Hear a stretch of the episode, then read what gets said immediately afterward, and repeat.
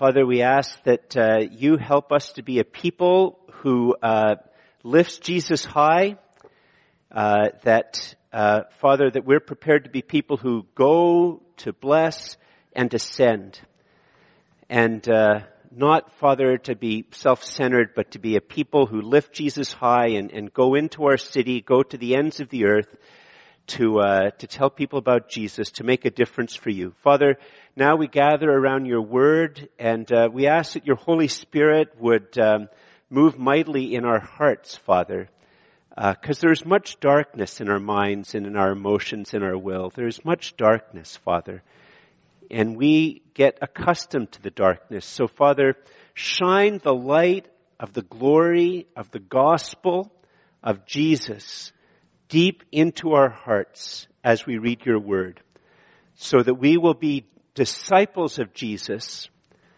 who are living for your glory in our day-to-day lives. And this we ask in the name of Jesus. Amen. Please be seated. So um, I'm uh, I'm a first-generation Canadian. Uh, I'm uh, so I grew up in an immigrant family.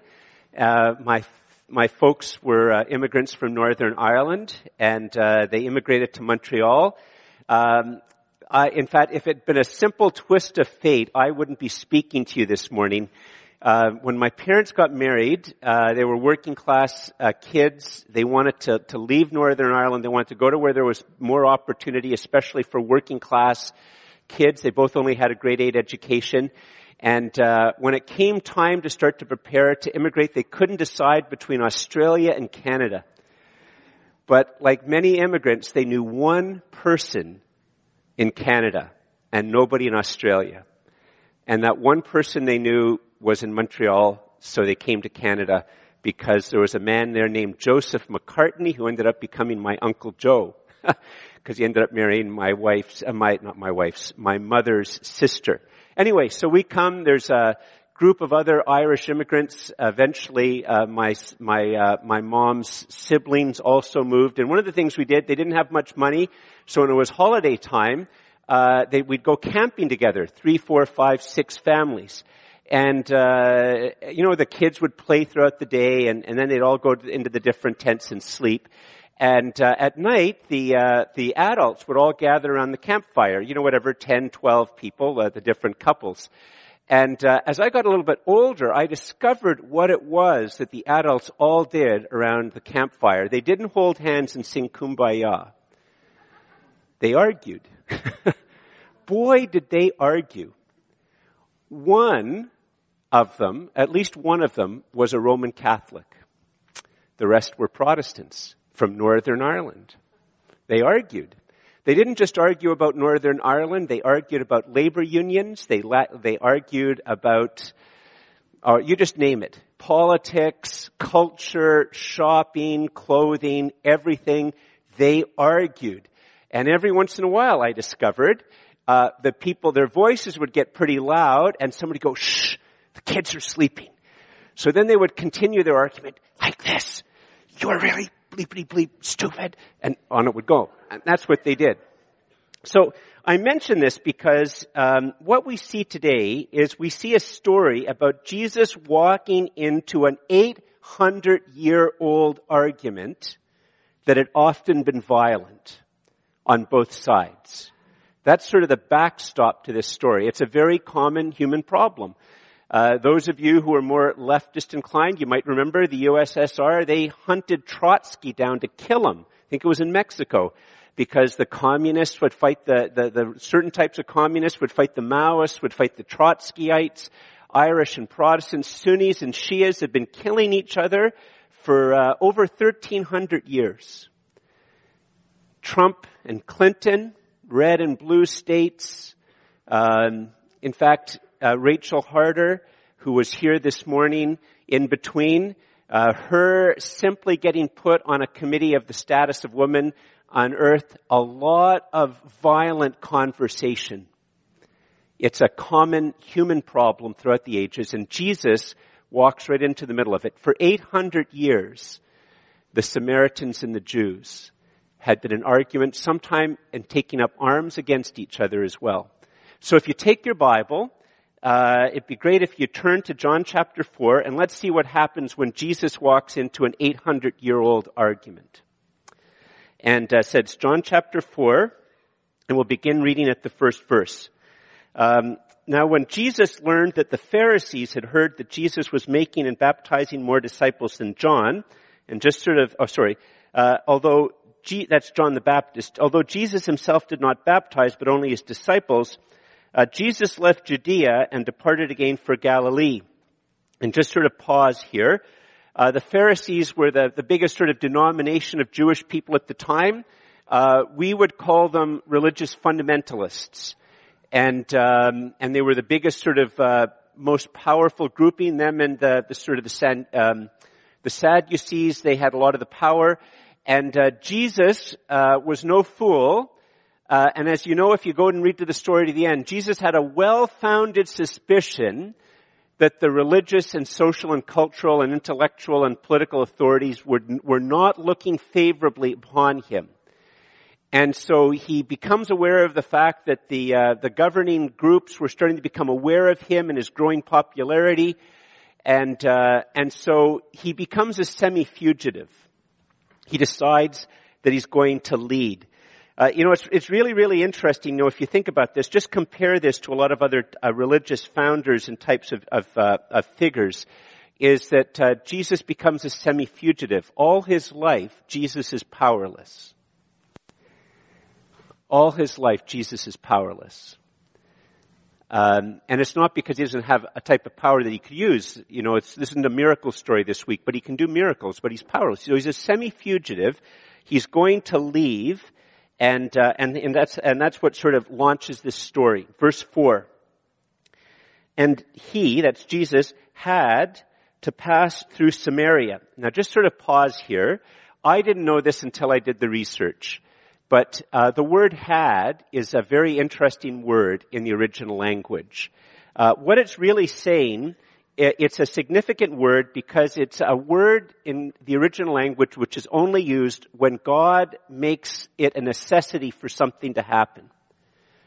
So what we see here is that God has laid it upon Jesus' heart that he has to go right into Samaria. And like, isn't that very interesting? Is that the, the way that God is being introduced here by Jesus, because ultimately this is all, Jesus would have been the one who tells the disciples about this. They're the ones who come to understand it, is that God is sending Jesus into this eight hundred year old argument, not away from it, but into it. And this is also just really significant. Uh, I didn't organize this, but after the sermon, we're going to have Jess Cantillon make a bit of a presentation about how we believe that he has to go to Jerusalem to plant a church. Uh, we as a congregation, we're considering whether we should be starting another congregation in Canada. We, we believe that it's God, that we have to do it. And we're discerning it, by the way. Not, we haven't made all, you know, but we're, that's, we're discerning this because we're not Jesus. So you take steps of faith to discern it. But God sometimes says, you gotta do this. You gotta do this. And that's what's going on. Jesus has to go into Samaria. And uh, so let's continue reading, verse five and six. So Jesus comes to a town of Samaria called Sychar, near the field that Jacob had given to his son Joseph. Jacob's well was there, so Jesus, wearied as he was from his journey, was sitting beside the well. It was about noon. Just pause here, one more little pause. Um One of the problems, there's a lot of nonsense that goes out in the in the world. I mean, there's all sorts of problems with the Christian faith. Uh, you know, we we get that. In fact, you know, I was just thinking this week, Christians know the problems in the Christian faith better than non-Christians know the problem in the Christian faith. I mean, we live with it. uh, if, if you read the Bible, you become aware of different problematic things in the Bible, often far more than non-Christians, you know, do. Um, but in, in this particular thing here, which is uh, um, very, very interesting, is the area that Jesus is going into. Jacob, he has another name in the Old Testament. The other name for Jacob is Israel. And his sons are the twelve tribes of Israel. So Jesus is going into an area that Israel established and the tribes of Israel established. It's now where Samaritans live. Samaritans are semi-pagan. They're half pagan and half Jewish. And uh, and so they also are claiming that they go right back to the founder of Israel, the founder of the Jewish people, that they can trace their lineage back, but they're half pagan and half Jewish. And that actually is the source of so much of the conflict, going back to the same ancestors. I went, um, and uh, when I was eleven years old, I went to Northern Ireland with my family. And uh, we were in um, we were in a small town in Southern Ireland, and uh, there's a, a like a big wire mesh over the uh, over the uh, the railing of the bridge over this nice, you know, river. And my, my dad started chatting to the guy who was there. Uh, this is in Southern Ireland. And uh, my dad said, "Are there any good fish in there?" And this crusty old Irish guy says, I, I'm not going to try to imitate his accent, "We haven't been able to fish in there since King Billy crossed the Boyne." And if you know anything about Ireland, that's sort of the start of the whole Northern Isle. King Billy is William of Orange, uh, Protestant from Holland. He comes. That's where all the Protestants come from. And uh, we, my dad kept chatting, and my dad, as he was walking away, said, "You know, that's the problem with this country. It's been their own bloody country for over a hundred years, and they're still blaming the lack of fishing on a Protestant king." Memories can go deep when there's lots of conflict. And uh, it's going to keep rearing its head in this particular story. So verse seven, Jesus is going to now meet a Samaritan. Verse seven, "A woman from Samaria came to draw water.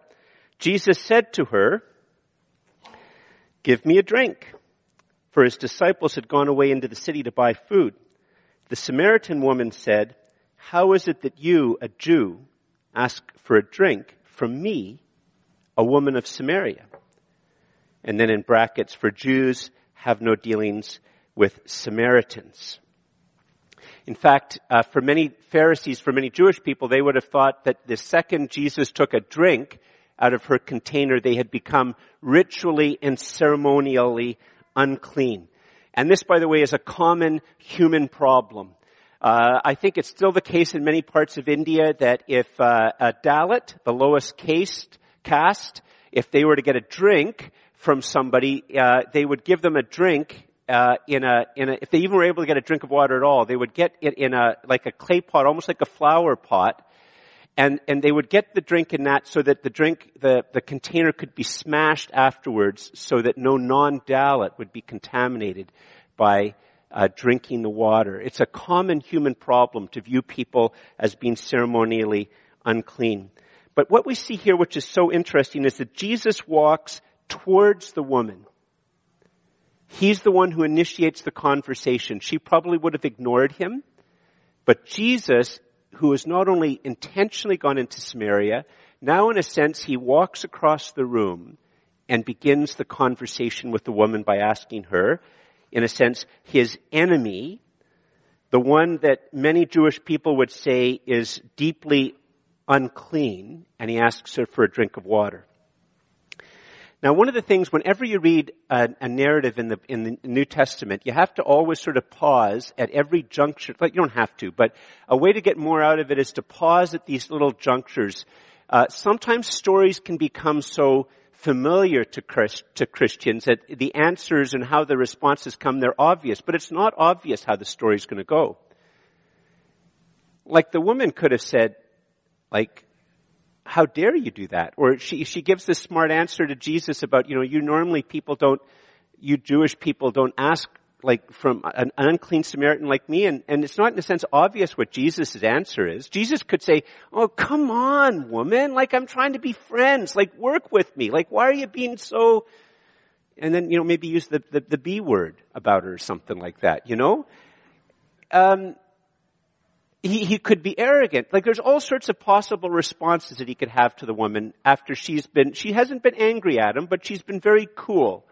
Sir is a bit of a formal title, and she's just bringing the problem up front. For eight hundred years, you folks, you You, for eight hundred years, you have been looking down your noses at me. People like me, my people, in my country. So why are you asking me for a drink? Now, what's going to follow here, when I, I have a counseling degree, I know people always are surprised at that. They wonder why I'm not nicer. But I, I have a master's degree in counseling, uh, believe it or not. And, um, uh, and one of the things that we did for two of the, the two years in the master's program is every term I'd have a, something called a practicum. And one of the things that we had to do in the practicum, I had a cohort, a group of people who were traveling through it with me. And every three weeks, I had to present a verbatim. I don't know if they still do that. Now they probably just tape it. But a verbatim is that throughout the three weeks of practical stuff that we were doing, I had to think of a particular counseling encounter. And I was to try to, uh, in, on just in two pages, write it down in terms of I said this, they said this, and, and then we would come and discuss it uh, in terms of what was going on, different ways that we could have approached it. Uh, they, they encourage us to bring times when we don't think we handle it very well, and also to bring times we think we hit a grand slam with it. And, and it's really, it really struck me this week as I was preparing this, is what we're about to see is a verbatim. That's what it is. Jesus must have used verbatims to teach his disciples. Like, it, they walked everywhere. It would take a long time. He would have been on these long walks. And I could just see now Jesus saying, because none of the disciples were there for this, so they'd only know about it if Jesus, in a sense, gave them a verbatim. What happened, and then helped to unpack it and use it as a teaching thing. They're walking down the thing. I met this woman. I said this. She said this. I said this. She said this. I said this. She said this. I said this. She said this. And then I can easily see that he'd have a bit of a conversation with them, unpacking what's going on, why he said what he said. It was a, it's a, was a very effective teaching mat, uh, Uh, practice and counseling, and that's this is what we're actually seeing. And one of the things that we did sometimes, especially when we were first in our practicum, is that, that you um, there were either pract- uh, uh, verbatims that the, the professor had from previous students, or occasionally there would even be books of verbatims, because it can be a very powerful way to to learn, to enter into a conversation. So what we have here is a verbatim uh, for, with between Jesus and this woman. So how does Jesus respond? Verse ten. Jesus answered her, if you knew the gift of God and who it is that is saying to you, give me a drink, you would have asked him and he would have given you living water. So Jesus, what does Jesus do? So Jesus has been led by God to walk into Samaria and through it. He's been led by God to walk into an eight hundred year old argument. And what he's doing now is he's pressing in to her heart. I mean, that's what Jesus does with all of us. And by the heart, I don't mean the emotions, right? Those of you who have been here for other Sundays, what the Bible means by the heart is the command center of our lives. The command center of our lives from which our will operates, our mind operates, our emotions operate, our memory operates. That deep part of us where, in a sense, will and mind and emotions and memory and all of those things, they all meet. The understanding, the knowledge, they all meet that command center of our lives. And Jesus always walks towards our heart in the context of the living God. That's what he does. He does it with the Samaritan woman. He does it with us. He walks always towards our heart. And in here, he introduces three ideas. And because John is a book, I mean, this is a, the Bible, so it has sixty-six books, uh, thirty-nine that pre- tell people how to be prepared for Jesus, in a sense, and twenty-seven that sort of unpacks who Jesus is. But this particular part that we're looking at is part of a larger book. And Jesus is introducing three ideas that those of us who know the rest of the story have a bit of a sense of what they are, and it's going to continue to be teased out as the story proceeds, but right now he introduces three ideas. And the three ideas are very, very interesting. The gift of God, who Jesus is, and what that who is, Jesus, what their heart is and their power is. Three different ideas.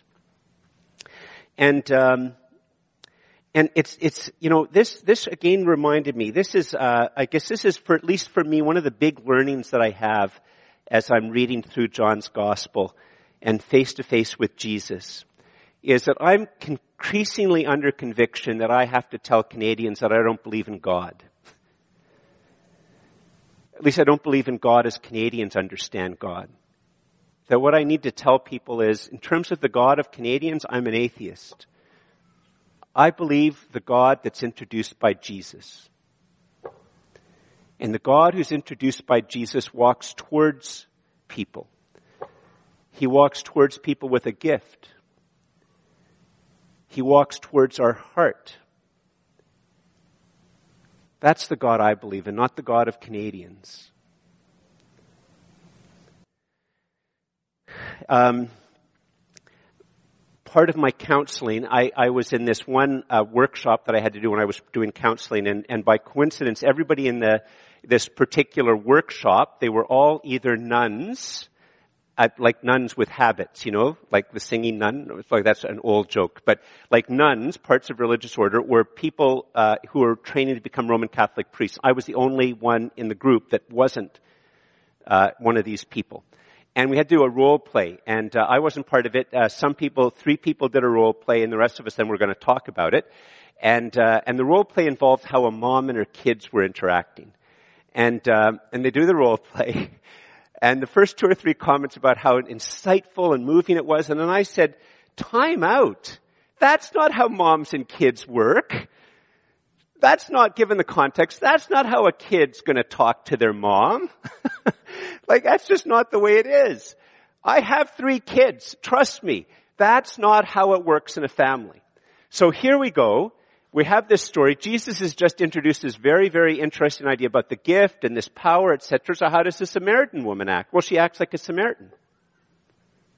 That's how she acts, because it's a real story.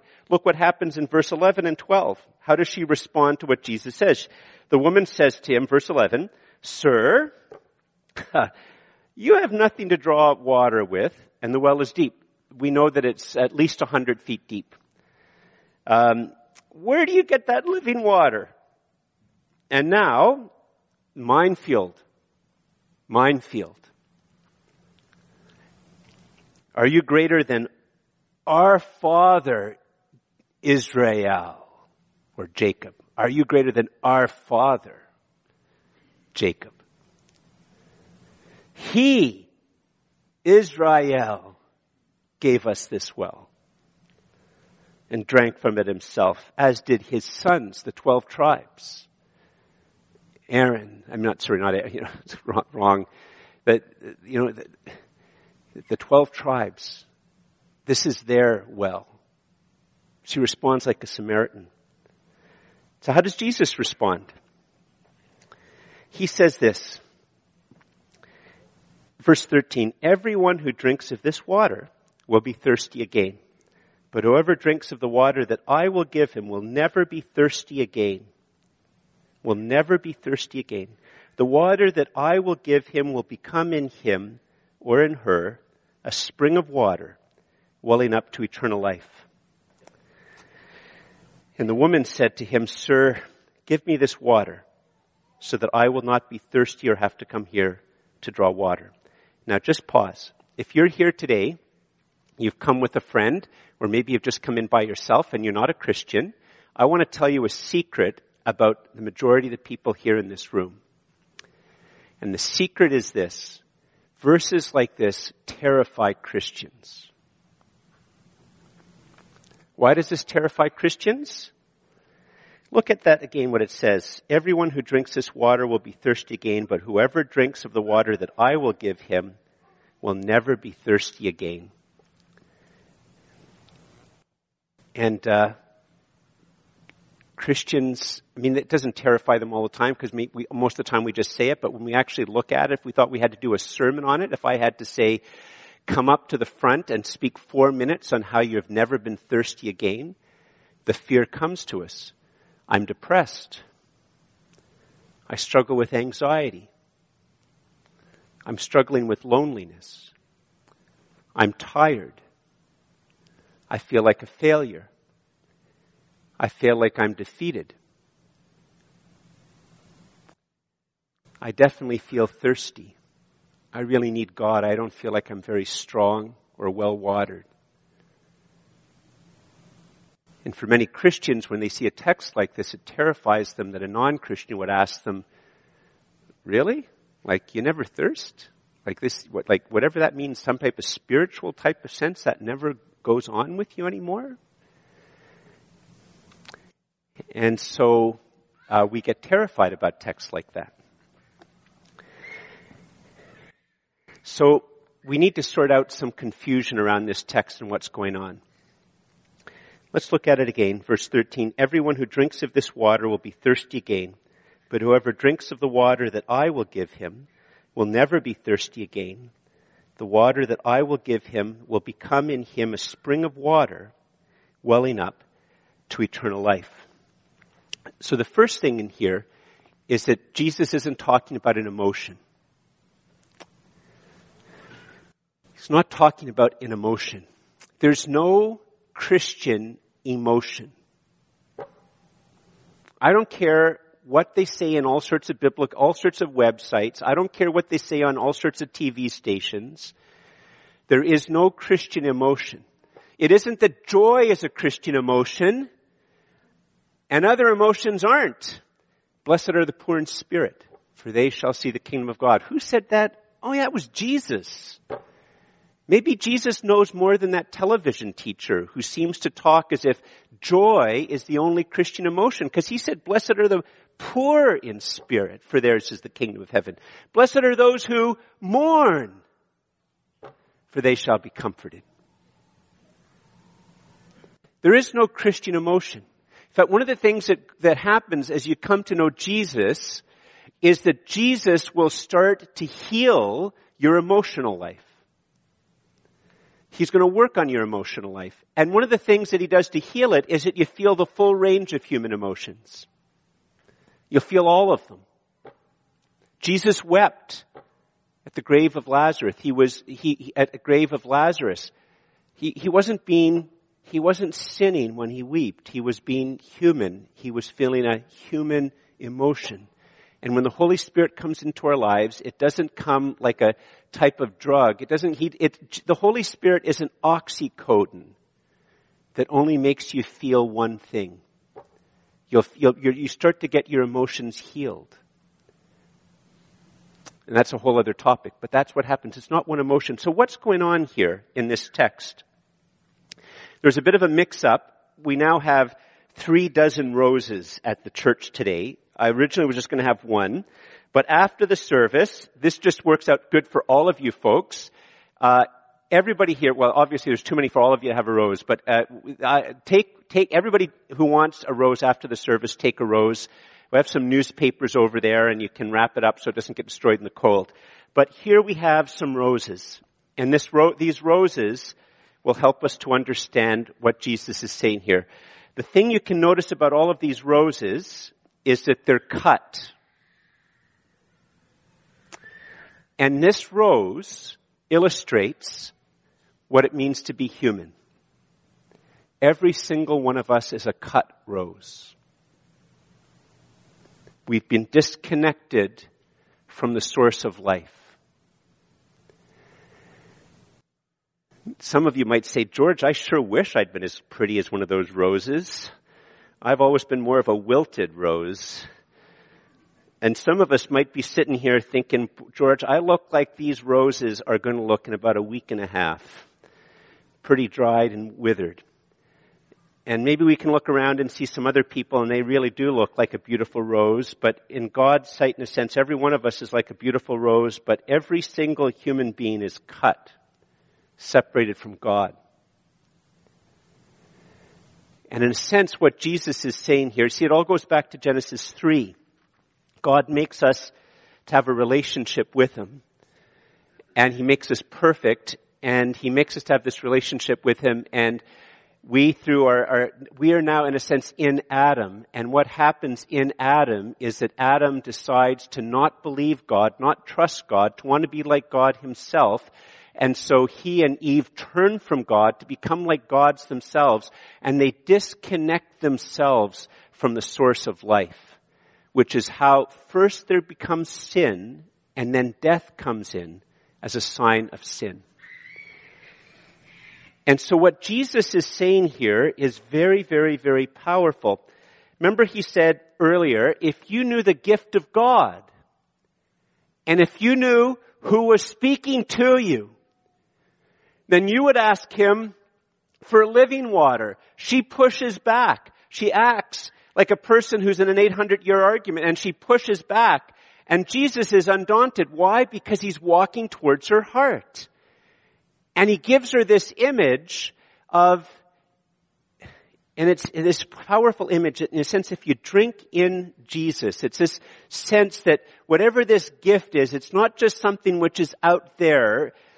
Jesus uses a variety of images, both in terms of images of believing, of, of eating bread, of drinking water, of, of drinking wine. He does these different images to, to illustrate this basic spiritual truth that Jesus is going to do something that only God can do, that we cannot do ourselves, that is going to have as its fundamental property, it is going to reconnect us to God so that we are reconnected to the source of life. And the image that he uses is that when we drink him in to receive what only he can do and what he is going to do for us upon the cross, at the very center of who I am, apart from Christ, it's as if in the center of who I am there is a cup with a limited amount of water. And every day that water is being poured out. And death is when the water is all gone. And Jesus is saying, at the very center of who you are, there is now a spring of living water, of fresh water, that will flow in you and through you for all eternity. For all eternity. I will connect you back to God.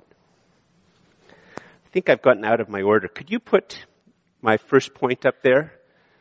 Here we go. Points are just to be a help, even if I get carried away. From birth, every human being is like a beautiful cut rose. From birth, every human being is like a beautiful cut rose. And the second point, if you could put it up, when you drink in Christ, he creates an eternal spring of living water at the center of who you are. When you drink in Christ, he creates an eternal spring of living water at the center of who you are. Now, some of you are probably a little bit surprised about what happens next. I have to do this all very briefly. Um, but Jesus does something which is very un-Canadian. You see, for Canadians, we would like it if the story stopped right here. In fact, as Canadians, we go, "Aw, a spring of living water. Aw, that's so nice. Aw, that could be like a greeting card." And the people in our culture who don't like Christians would say, "Yeah, just give me a Jack and a beer. Like, you know, that just stuff makes, that just, I, I get sick and tired of that stuff, right?" But we'd like to stop right here. And in fact, Canadians get profoundly uncomfortable about what happens next. In fact, the typical Canadian question is, why is Jesus being so mean next? Well, what happens? Look what happens. Uh, it's verse sixteen, right? Verse fifteen is, "Sir, give me the wa- this water so that I will not be thirsty or have to come here to draw water." End of the story if it was Canadians. But this is a Jesus story, and he's going towards our heart. What does he say? Jesus said to her, "Go call your husband and come here." The woman answered him, "I have no husband." There's, in, in English, just four very, very, very powerful words. I have no husband. Hasn't gone into a lot of detail, but it's very clear and frank. Jesus said to her, "You are right in saying," notice he says, "You are right in saying I have no husband. For you have had five husbands, And the implication here is that it's not that they've died. She believes, in a sense, in serial monogamy. She's had many husbands. They've all ended in divorce. And then he continues on, and the one you now have is not your husband. What you have said is true.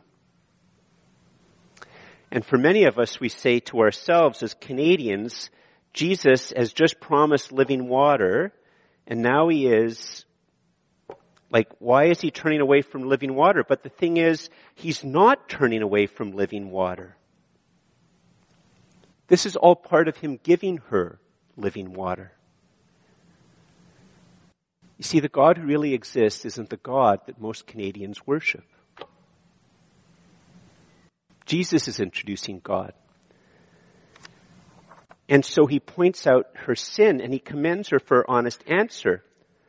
And then she responds in a very, very powerful and, and personal, um, you know, in a very, very powerful and personal way in verses sixteen, seventeen, and eighteen. Sorry, I should have kept reading. The woman answered him, I have no husband. Jesus, okay, back up to, yeah. So uh, um, he is giving her living water. That's what he's doing. He's giving her living water. You see, the fact is that uh, God is good. And earlier on, Jesus has said that God is light, and in him there is no darkness whatsoever. And the whole problem in Genesis three began because human beings didn't believe God. They didn't trust God. They didn't trust that he was good. And when they had done something which was wrong, if you go back and read Genesis chapter three, God comes and Adam and Eve are hiding. And when God speaks to them, Adam doesn't say, you know, God, I did something which was wrong. Instead, what he does is he blames his wife and won't acknowledge that he's done anything wrong. You can already see how the problem of sin is breaking him down and pushing him even farther away from God. And God calls us, God is true, God is good, God is beautiful. And there are things within, and he's made us for himself. He's made us for goodness. He's made us for truth. He's made us for beauty. He's made us for wholeness. And as the eternal water, a spring of water comes into our lives, it's not going to be amoral. It's not going to just be a spiritual comfort. It's not just going to bless whatever we do. It's going to work within us to prepare us to live with God. Everything that Jesus is doing is, is doing something so that at the end of the day, we can once again walk with God in the cool of the day and feel his arm around us, as we just spend time with God.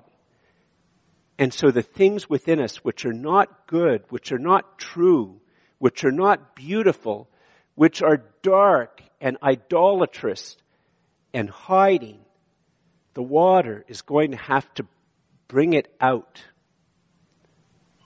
because God is true.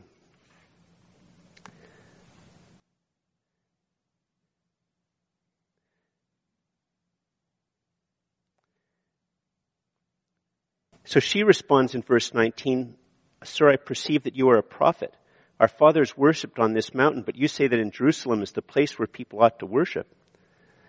What what she does here is,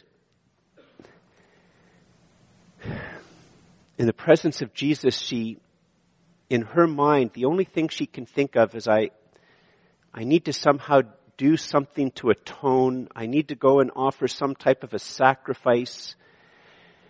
I, my sin has been revealed. I, I need to offer some type of sacrifice to try to take this away. And she's a little bit worried that because Jesus is talking about all these things, she's going to have to become Jewish.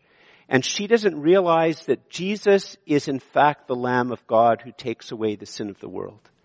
That he is not going to only defeat death and create the conditions whereby when we put our faith and trust in him, we can share in his defeat of death. But he also deals with that which causes death, which is our sin, which is our love of idols, our love of, uh, our, our love of lies, our, our, our love of things which are not good.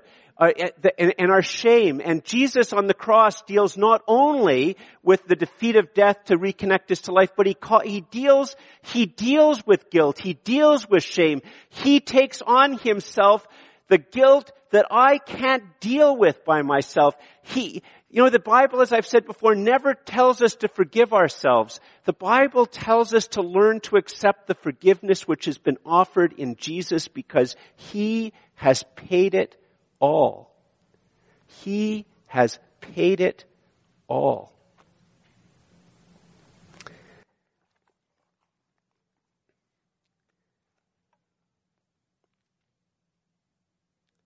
The story continues. His response to her, verse twenty-one, "Woman, believe me, the hour is coming when neither on this mountain nor in Jerusalem will you worship the Father. Your Father, you worship what you do not know. We worship what we know, for salvation is from the Jews." He doesn't go to comparative religion, he goes to revelation. "But the hour is coming and is now here when the true worshipers will worship the Father in spirit and truth, for the Father is seeking such people to worship him." The God that I know, that I'm introducing to you, is not a God who's too busy for you, who is always angry at you, or is too distant. He is the God who's seeking you. Your human problem and mine is that we hide from God. We never truly seek God. We hide from God. But the God who does exist is a God who seeks. And God is spirit, and those who worship him must worship in spirit and in truth. And here it's not talking about a particular emotion. Sorry, I keep walking where I shouldn't because there's no light there. What he's talking about is it's it's a very, very simple thing. You know, if you have a Down syndrome person, low I Q, you ask them to, to, to know all sorts of complicated things. They can't know all sorts of complicated things. You ask a child if they can know sort of all complicated theology. They can't know complicated theology. But you know what? In themselves, they can give of them. They can give themselves to people. Little children give themselves to their mom or their dad. Down syndrome people can give themselves to somebody. And little kids can know what's real and what's true. You don't have to be a genius. And what Jesus is saying here is, I'm not calling for people. If you have a high I Q, praise God. Use your I Q for the glory of God. If you have an unbelievable willpower, praise God. Use it for the glory of God. If you are unbelievably strong or beautiful, praise God. Use it for the glory of God. That's fine. But what's happening here is that I know your heart. Jesus knows that these things, we as this woman has had all these issues, but he came to die for her. Knowing who she was, he came to die for her. He knows you. He came to die for you. Why? He comes to you. The Father seeks you. And the, and what he's asking for you is for you to drink in his provision. For you at the level of your spirit to say, Jesus, give me this living water. Be my Savior and my Lord. It's something which even a child can do, is to give at the level of their of who they are, just give themselves. And that's what the Father is seeking. For us to no longer run and no longer hide, but to stop and turn and say, Father, you have been seeking me all my life. I am yours. May Jesus come in and do the work he needs to do, that I might be yours, and that that spring of everlasting water might flow in my life into all eternity. Please stand.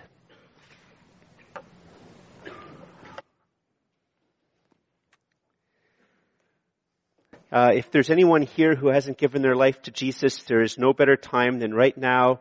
In fact, what I would just say, if you, you know, I'm not, I, you know, the problem, I, I, I grew up in churches where the pastor always had a, a formula that you had to pray. And that was terrifying because as a little kid, I thought I had to memorize the formula and figure out how to say it perfectly.